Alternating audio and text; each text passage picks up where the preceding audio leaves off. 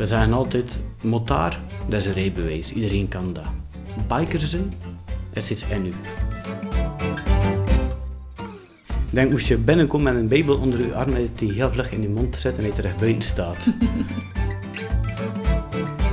In de Bijbel wordt Israël het land van melk en honing genoemd. Eten speelde toen, net als nu, een belangrijke rol in het leven. Maaltijden waren een ideaal moment voor een gesprek. Vandaag de dag vertellen mensen nog even graag verhalen rond de tafel. Ik koppel het nuttige aan het aangename en zoek praatgrage gasten op in hun keuken. Op het menu staan boeiende geloofsgesprekken terwijl we werken aan een hemels hapje.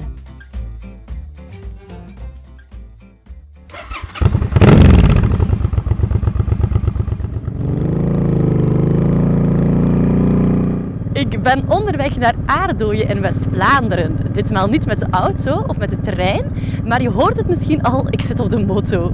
Uiteraard niet zelf achter het stuur, maar achterop bij Samuel Ossaar. Samuel is voorzitter van een atypische christelijke motorclub genoemd Soldiers for Jesus. En hij vertelt ons zo dadelijk over het voor mij geheel onbekende wereldje van motorrijders. Maar ook andere aspecten uit Samuels turbulente levensgeschiedenis komen aan bod.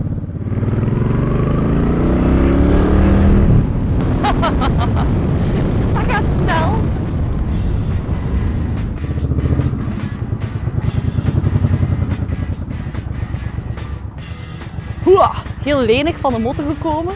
Get your motor running. Head out on the highway. Dag Samuel, dat was een unicum voor mij om opgehaald te worden met een motto. Heb ik nog nooit eerder meegemaakt. Je bent een geëngageerde motaar. Neem mij eens mee in het voor mij totaal onbekende wereldje van de motorclubs. Wat houdt dat in, lid zijn van een motorclub? Is dat eh, na het werk samen een pintje gaan pakken in de club en dan een paar keer op het jaar samen een toertje maken met een motto en kolonne? Of wat, wat moet ik mij daarbij voorstellen? Ehm, eerst en vooral moet je een, de structuur van de motorwereld bekijken. Je hebt uh, je hebt het clubje van het cafeetje om de hoek. En ik veronderstel dat die jongens wel na het werk een pintje pakken en een keer naar de Ardennen en een keer naar Engeland en whatever. Die, eh, waar het meer gaat om het gezellig samenzitten dan om de motor. Dat zijn al wat de MTC, Motortoeristenclub. Daarnaast heb je dan de MC, dat staat over motorclub. En dat zijn al meer wat fanatiekere jongens. Daar uh, gaat ik echt over de motor, Brotherhood, die toch van sommige clubs neig ver kan gaan. Je bedoelt uh, de criminele kant op? Of? We klappen niet vlug van criminele clubs, meer jongens die staan voor hetgeen dat ze staan. en daarin heb je er nog één onderscheid en dat is dan de 1%. De, de motorclubs die in de media vooral uh, zwart worden gemaakt. De Hells Angels en de Outlaws? Ja, die, die types. Dat is wat, de, wat, wat ze noemen de 1%. De echte fanatiekelingen die staan voor hun patch. Daar staat letterlijk 1% op dan? Ja. Ja, ja. Omdat de overige 99% eigenlijk brave motorclubs zijn. Ja, ooit in de jaren, ik dacht 40 of 50, is dat in Amerika na een incident en alle motorrijders werden over één kam geschoren. Ja. Van iedereen met een motor is uitschot. Ja. Want een paar jongens die zeiden van nee, enkel in 1% uh, van de motorrijders is uitschot en dat staat ergens vermeld op hun jas. Ja, ja, omdat ze er eigenlijk ook wel trots op zijn dan. Ja, ja, ja. Het, is een, het is een gradatie. Hoe zit het met rituelen in een, in een motorclub? Van effectief MC-clubs ga je relatief weinig te weten komen. Dat is allemaal tamelijk intern. Of je behoort tot de familie of niet. Maar wat er binnen de familie gebeurt, is binnen de familie. Dat goede jongens in, zijn dat wat jongens in met een meer een uitdagend karakter.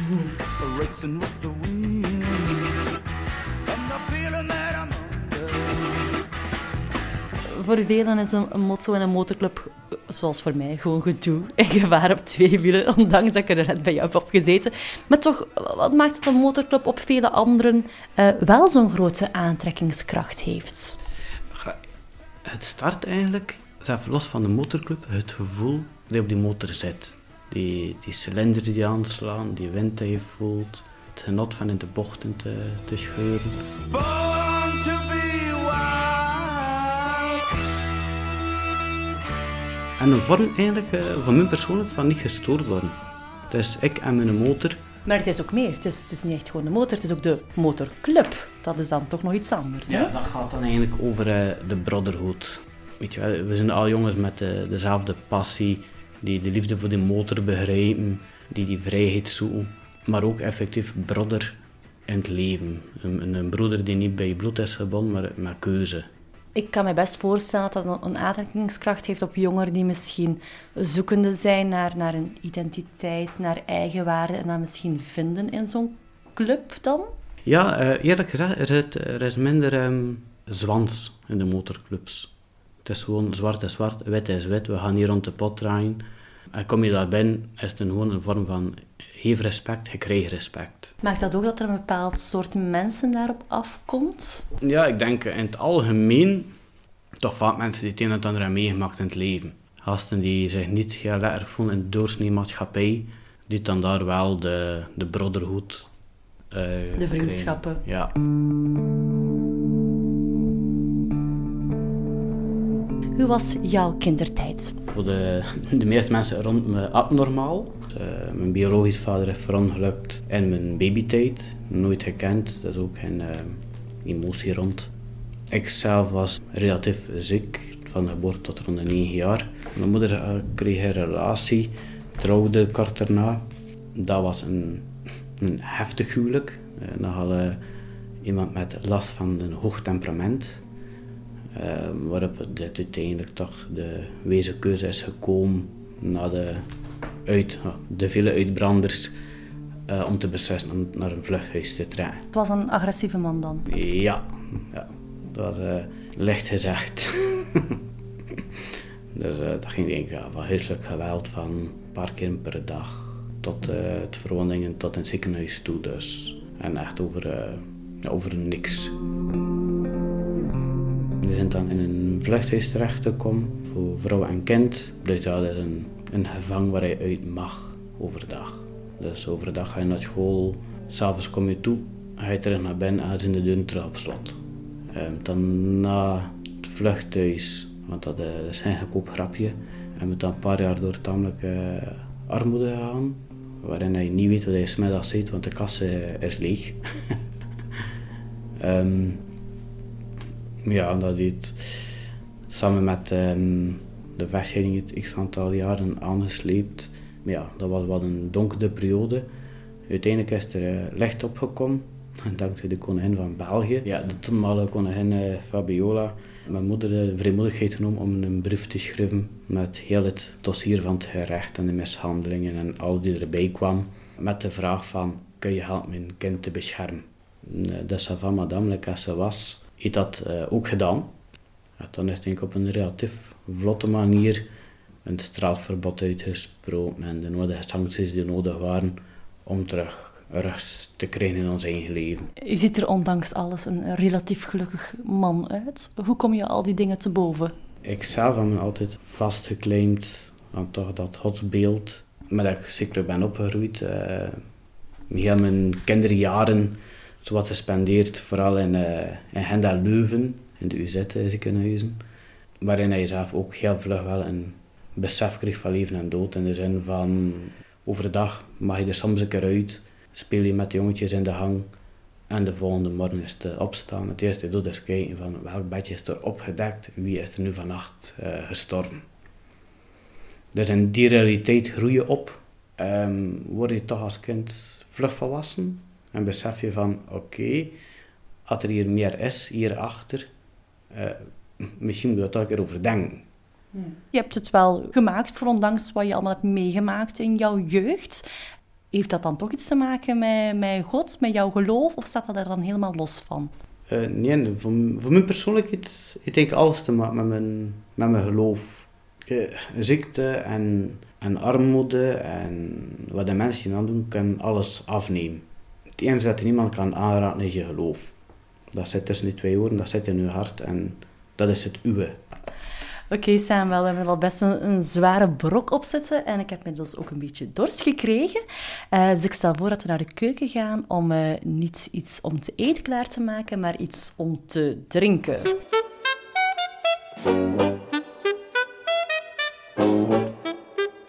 Vertel mij al eens alvast wat we gaan klaarmaken. Ik heb vernomen dat dat specerijwijn is, of iets in die aard. Jouw vrouw heeft je een beetje geassisteerd met eh, alle ingrediënten in huis te halen, had ik begrepen. Jan, anders ging het gewoon een glas water zijn. Dat lest de dorst natuurlijk ook, maar dat is net iets minder lekker dan eh, een lekker wijntje. Hè? Ehm, dus ja, inderdaad, zoals je zegt, bijbelse specerijwijn of een gekruide wijn. Het is misschien een beetje vergelijkbaar voor de luisteraars met sangria. Iets dat velen graag drinken, denk ik, op een gezellige, warme zomerdag, zoals het vandaag ook wel is. En ik heb mij eh, opnieuw laten leiden voor het recept uit- uit het Bijbels kookboek van Mirjam Feinberg van Mosch. Dat even terzijde.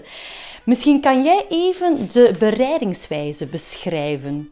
Dus eh, we verwarmen 125 milliliter witte wijn. Daar voegen we wat honing aan toe. Dan voegen we laurierblaadjes toe, een kaneelpeepje en fijn gehakte dadels.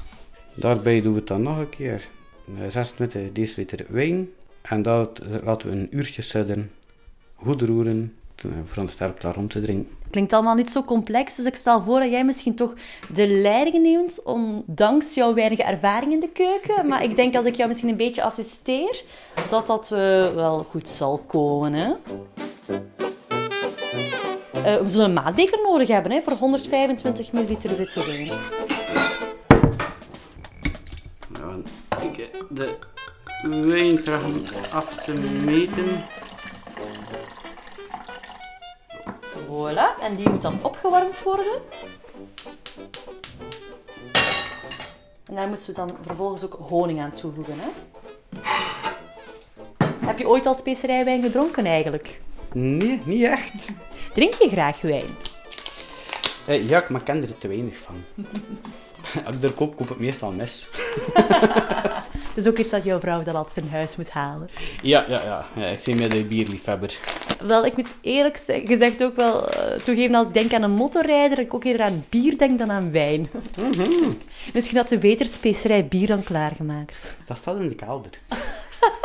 Weet je, als onze specerij wijn mislukt, dan kunnen we daarop terugvallen. Deal.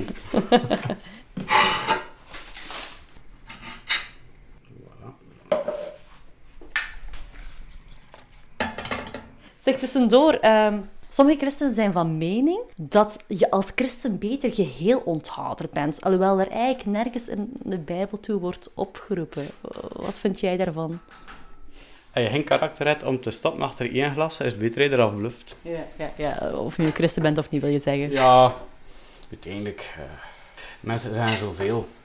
Je weet van, maak je eigen keuze en diep van binnen weet je wel wat, wat er goed is en wat er slecht is. Een klein beetje eerlijk zijn met jezelf. Oké. Honing is intussen al opgelost. Twee dadels blijkbaar. Die erin moet zijn, hè? Ja. Ten slotte nog een kaneelpijpje. Voilà, uw vrouw heeft echt al alles goed klaargezet. Was, was zo'n kerel moet doen zonder zijn vrouw, hè? Zeg dat nog eens. Wat een kerel moet doen zonder zijn vrouw. Ja, wat een kerel moet doen zonder zijn vrouw, ja.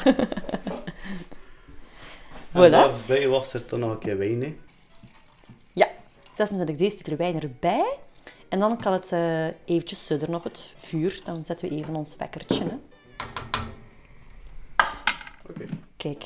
Oké, de wijn moet nu dus even sudderen. eh, en dan is ze klaar. Eh, we mogen net niet vergeten roeren tussendoor. Maar dan kunnen we nog even aan tafel zitten. Hè. Ja, ça va.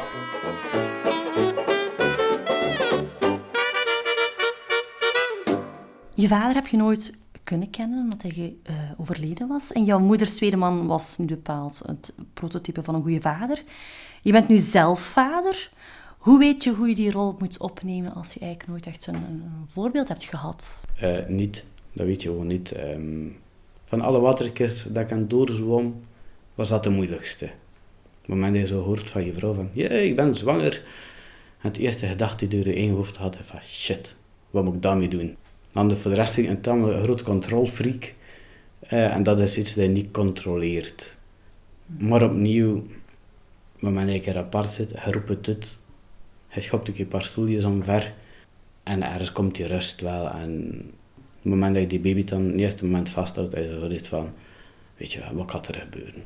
Eh, we hebben het geloofsgedeelte al even aangehaald. Ehm, Ik vraag me af, moet een mens zo'n verschrikkingen tegenkomen om je aan iets als een god te kunnen vastklampen, om het leven te kunnen overleven? Want velen die hun, om het zo te zeggen, een gezond verstand gebruiken, zeggen er is geen god. Is dat dan omdat ze misschien nooit nood hebben gehad aan een godsfiguur in hun leven, omdat ze niet weten hoe het is om te moeten overleven? Ik denk, ehm, op het moment dat je in een survival modus komt, ga je automatisch rijden naar een god, een godsbeeld, een, iets van geloof. Het zit ergens gewoon van, van binnen in ons gebaat. Het hoe dat we zijn gecreëerd. Op het moment dat je echt, echt met je rug tegen de muur staat, iedereen roept het. Nou, God, wat zie je nu? Of dat er eens heel slecht loopt, dus breng het ook op God. Dat hij kan de schuld dragen. Dus ergens hebben we toch iets van binnen in ons. Of hij geeft hem de schuld, of hij roept mijn man. Maar de mens gaat altijd geroepen naar een God. Maar het mag het wel gemakkelijker in de problemen zit. En minder opties.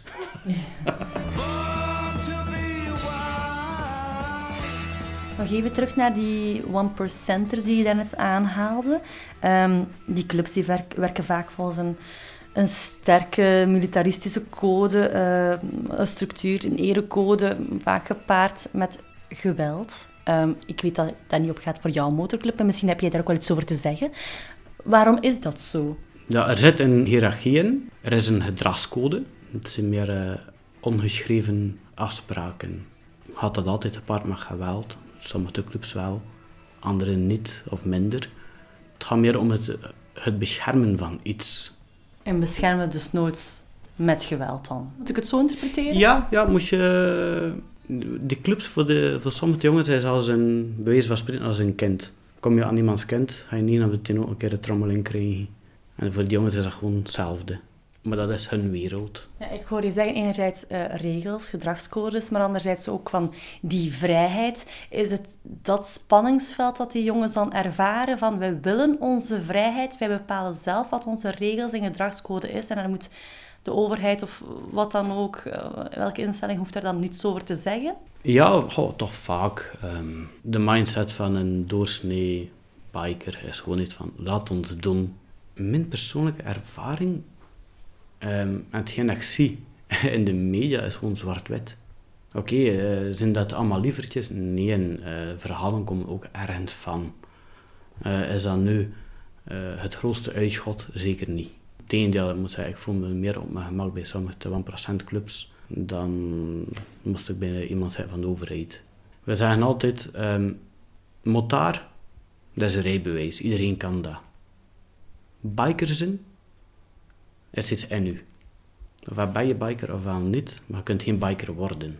Je zegt dat je je soms beter op je gemak voelt bij die one-percenters, eh, die, die clubs die niet altijd zo nauw nemen met de wet. Ehm, gaan jullie dan bij elkaar bezoeken onderling als clubs? Bedoel je dat zo dan? Wel, wij eh, met, eh, met onze motorclub wel, ja. Dat is eigenlijk ons werkterrein. Even misschien nog eens roeren in de wijn voordat we verder gaan op jouw club.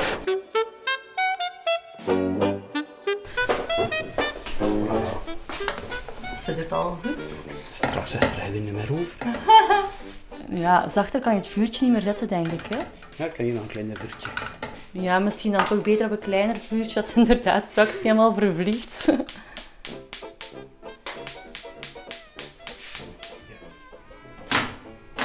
Zo, dan komen we straks terug. Ja, Samuel. Vertel mij nu eens iets meer over jouw, jouw eigen motorclub, over Soldiers for Jesus. De naam zegt het al, eh, al direct. Het is niet zomaar een, een doorsnee motorclub. Ehm, wie zijn jullie en, en waar verschillen jullie van een andere motorclub? Het is een Amerikaanse club. We zijn een MC, eh, het is ook eh, structuur. Er zijn regels. Alleen zijn we niet agressief. Uit wat bestaat ons werk vooral?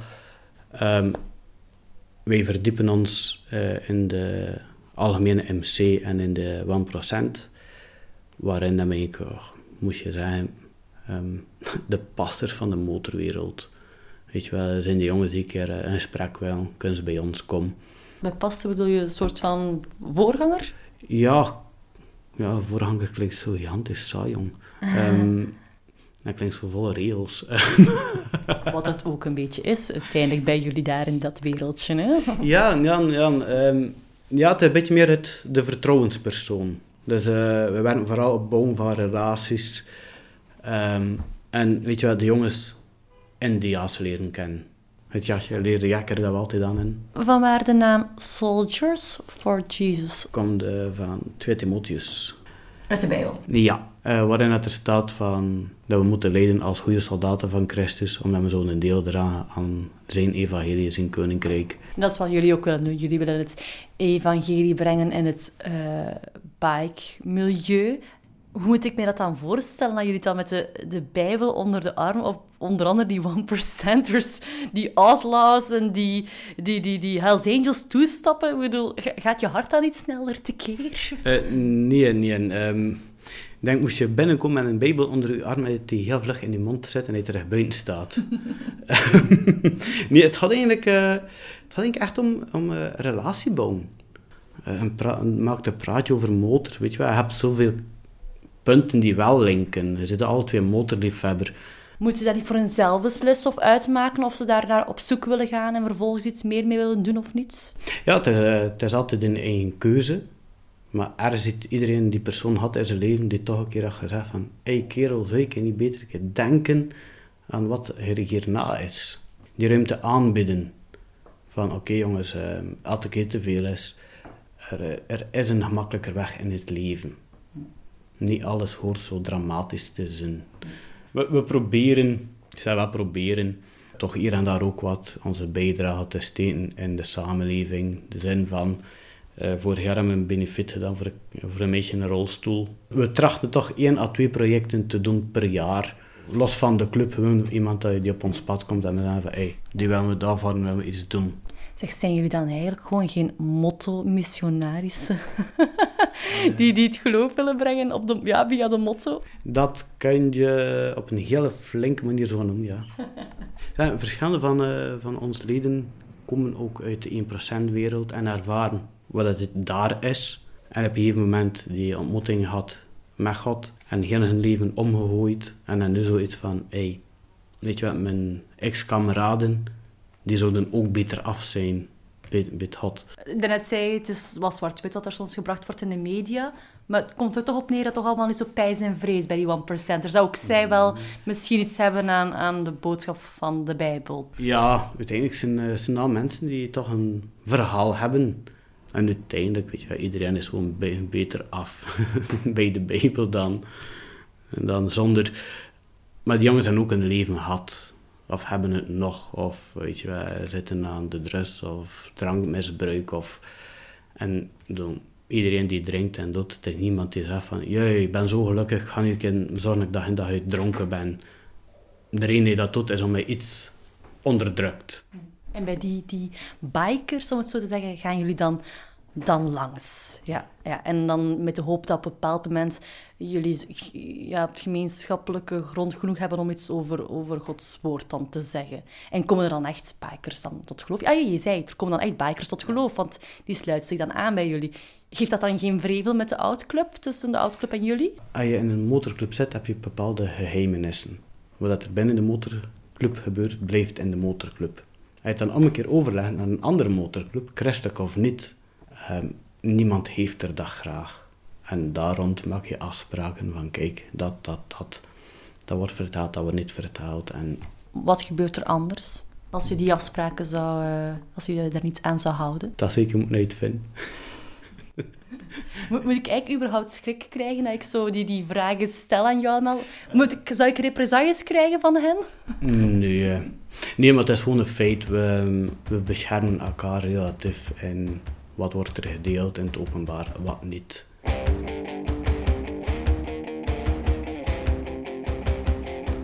Voor mij als leek en als, als vrouw komt baken en alles wat daarbij komt kijken, de motor, de outfit, eh, over als het uiten van een soort van mannelijkheidscultus, een beetje een stoerdoenderij. Eh, vaak zijn de mannen ook, jij nu niet, maar de meeste mannen niet meer van de jongste. En ik denk dan wel meer dan eens als ik zo'n bebaarde, getatoeëerde, bezweten in het leer, eh, uitgedoste man zie passeren op de snelweg, dat er misschien iets van een midlife crisis of zo tussen zit. Snap je wat ik wil zeggen? Ja, ik denk dat dat inderdaad de, de midlife crisis, maar meestal eindigt dat bij de motorrijder.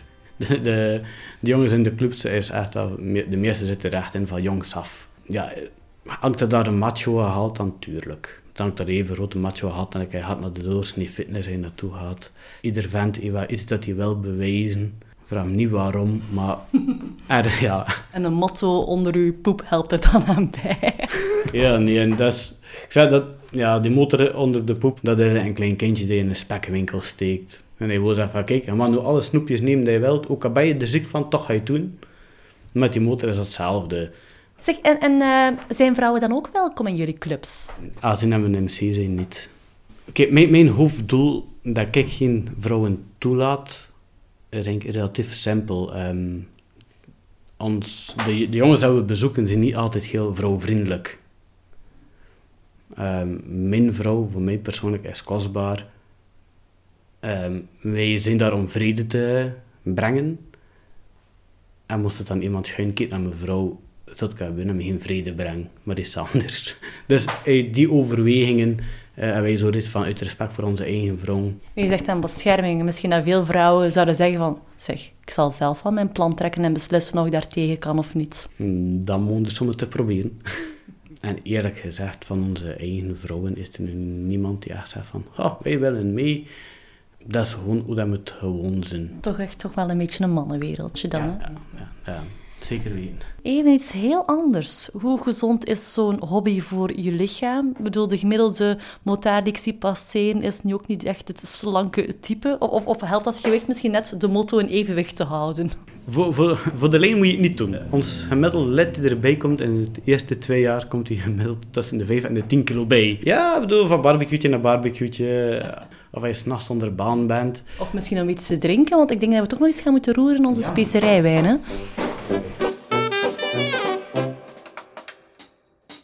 Dat gaan weer shotglazen worden. Oei, oei, oei, oei, er is al veel wijn vervlogen. Maar ik denk, we hebben het recept gevolgd, zal zo moeten. Hè?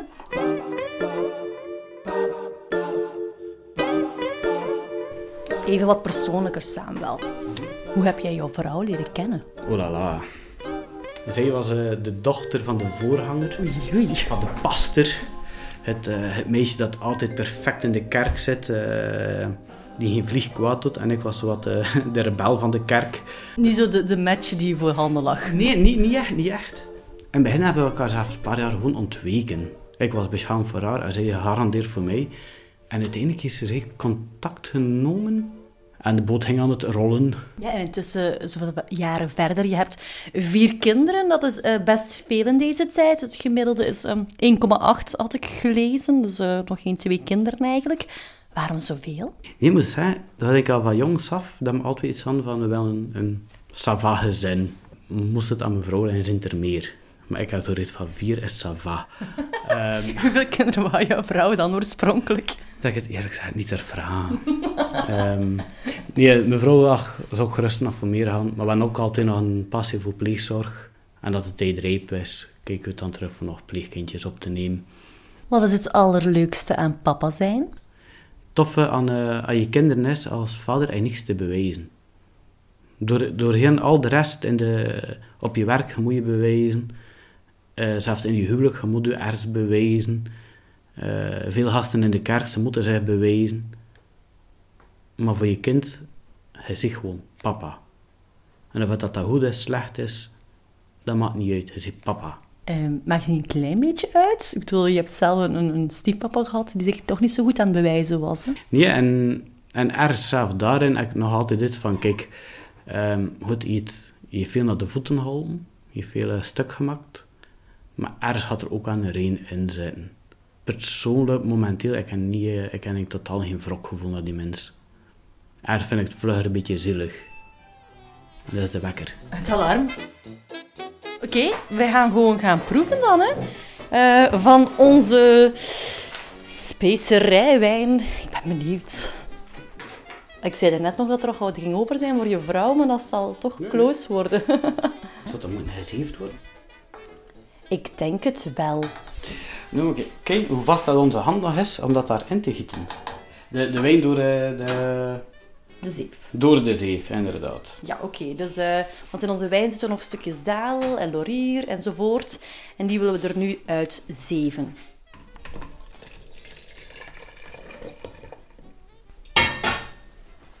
Ik vraag me eigenlijk ook af hoeveel alcohol dat daar eigenlijk nog in zit als dat zo lang heeft opgestaan. Ik vrees niks meer. Ah ja, maar in dat geval... ik ga eens ruiken. Mm. Ruikt goed. Ik vind dat het een beetje ruikt naar kerstmis. Ondanks de zomer nu. Maar dat is misschien dat ik moet denken aan glühwein of zo. Heb je al geproefd? En, wat, wat, wat vond je ervan? Extreem zoet. Eerst verstond ik extreem zot, maar ik denk dat je zei extreem zoet. Te extreem zoet. Eh, oh, oh. Oké, ik ga ook al een klein proefje doen. Mm. Het is toch zoet, hè? Ja, maar verrassend. Maar ja, ik, val, ik val niet uit de lucht omdat ik wist dat het zoet was, omdat jij het zei. Maar eh, ja, maar niet slecht eigenlijk. Maar het is, het is inderdaad, er zit niks meer van alcohol in. het is meer een theetje geworden. Oké. We zijn aan het laatste stuk aangekomen. Zo, dan zit eh, ons interview er helemaal op. Eh, een ander thema, Samuel. Eh en geniet intussen gerust verder van jouw wijntje. Wat moet daar zijn, alleen kan je niet leven. Wat doe je in het dagelijks leven? Ik ben eh schreenwerker. Tussen 35 jaar eh, geleden heb ik mijn eigen zaak begonnen. Een beetje algemeen eh, timmer- en schreenwerken. Wat maakt iemand tot een betere schrijnwerker eh, slash timmerman? Welke skills zijn er belangrijk? Eh, passie. Passie voor je hout. Echt het, eh, het respect voor je hout. Iedereen echt te verdiepen. Eh, hoe meer passie, hoe mooier meubels. En misschien ook wel wat wiskundige kennis en wat fysieke kracht. Is wel handig. het, is, het is wel handig, anders ga je een hele zware job krijgen. Wou je altijd al timmerman worden? Van kleins af al, eh, een onkel was, eh, was ook schreenwerker. Ik vond dat gewoon altijd fantastisch om in zijn, eh, in zijn garage te komen met zaagmachines spelen en met, met de nagels. En, ja. Spelen? ja, spelen. Dat, heel veel lol, heel veel lol. En pijnlijke vingers waarschijnlijk. Ook. dat hoort erbij. Jong geleerd is oud gedaan. Ja. Nee, gewoon, het, is, het leeft. Het is, het is geen dood product dat je mee werkt. Eh, het leeft, het is warm, ieder hout is een eigen geur, gevoel. Kan je me misschien een aantal dingen hier in, in huis tonen die je zelf hebt gemaakt? Hier nog niet, nee. Niets. Nee, hier, hier moet ik... Niets. Nee, nee, ik moet eigenlijk heel dringend mijn huis verbouwen. Maar dat is zo een typisch fenomeen. De schrijnwerker, de laatste kast dat hij bouwt, is zijn eigen kast. Gaat dan nog niet zeggen samen dat jouw eigen meubels dan IKEA-meubels zijn, hè? Eh, nee, dat, eh, daar ben ik eigenlijk een liefhebber van. Wat is het mooiste wat je ooit gemaakt hebt? Hetgeen dat jou het, het meeste voldoening heeft gegeven, om het zo te zeggen. Ten eerste, je kunt het ene project niet echt vergelijken met het andere. Ehm, je kunt een poolhouse niet vergelijken met een kast. Of je kunt een antieke meubel dat je herdoet niet vergelijken met een, met een moderne bouw. En denk, mijn leukste project was eigenlijk een, eh, een klein keukentje voor de kinderen. Ja, een klein speelgoedkeukentje. Eh, mijn twee oudste dochters waren toen zelf nog echt klein. Eh, en dan samen weet je, het keukentje afwrijven en schilderen. En meer, meer verf op de kinderen dan op het kastje. Een, een familieprojectje. Ja, een familieprojectje en zeker 20 grijze harden, haren waar bij mijn vrouw. Zeker. Zeg, snij of, of, of klop je nog regelmatig op je vingers na al die jaren? tuurlijk, tuurlijk. Een kilometers ruimte ernaast, waarom zou je daar slaan? Zeg, vind je het eigenlijk fijn dat je hetzelfde beroep uitoefent als Jezus destijds? Nee, vroeger zat ik wel een keer te lachen, niet te zeggen van, dat is iets niet, weet je, het moment is er ergens begint en niet onmiddellijk het inzicht van, hoe ga ik dat hier aanpakken? Dan is van, hey dude, het zelf gedaan, zeg je een keer. Ja, maar, Ja, maar anders niet, en ik sta daar niet extreem bij stil. Wat vind je het fijnst? Met je handen bezig zijn, houtbewerken of op de motor rijden? Ja, zou ik zo niet weten. Eh, moest ik definitief moeten kiezen, kies ik dan toch voor mijn motor. Je hebt vier kinderen. Als een van hen op eh, zijn haar 18 jaar naar jou komt en zegt: Papa, ik wil ook een motto.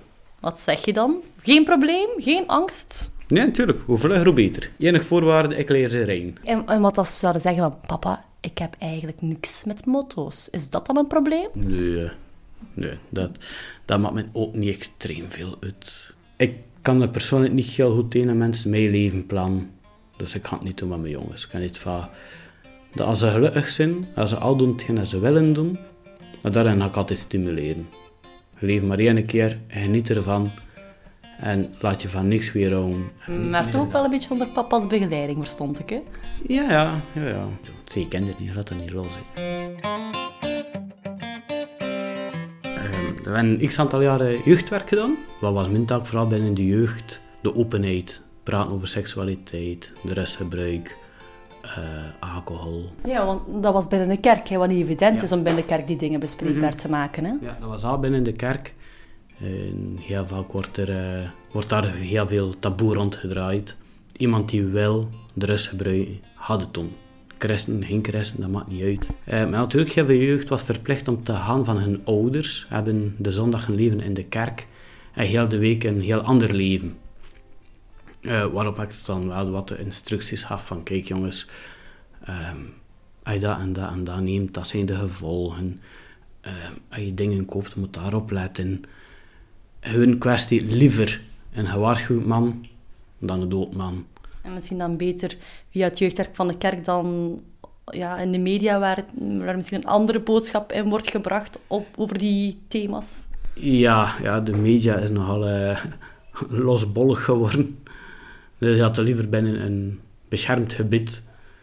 ehm, waar het altijd standpunt is, wat is het beste voor de persoon in kwestie. Niet van eh, wat, wat is er eh, tof, wat is er eh, experimenteren.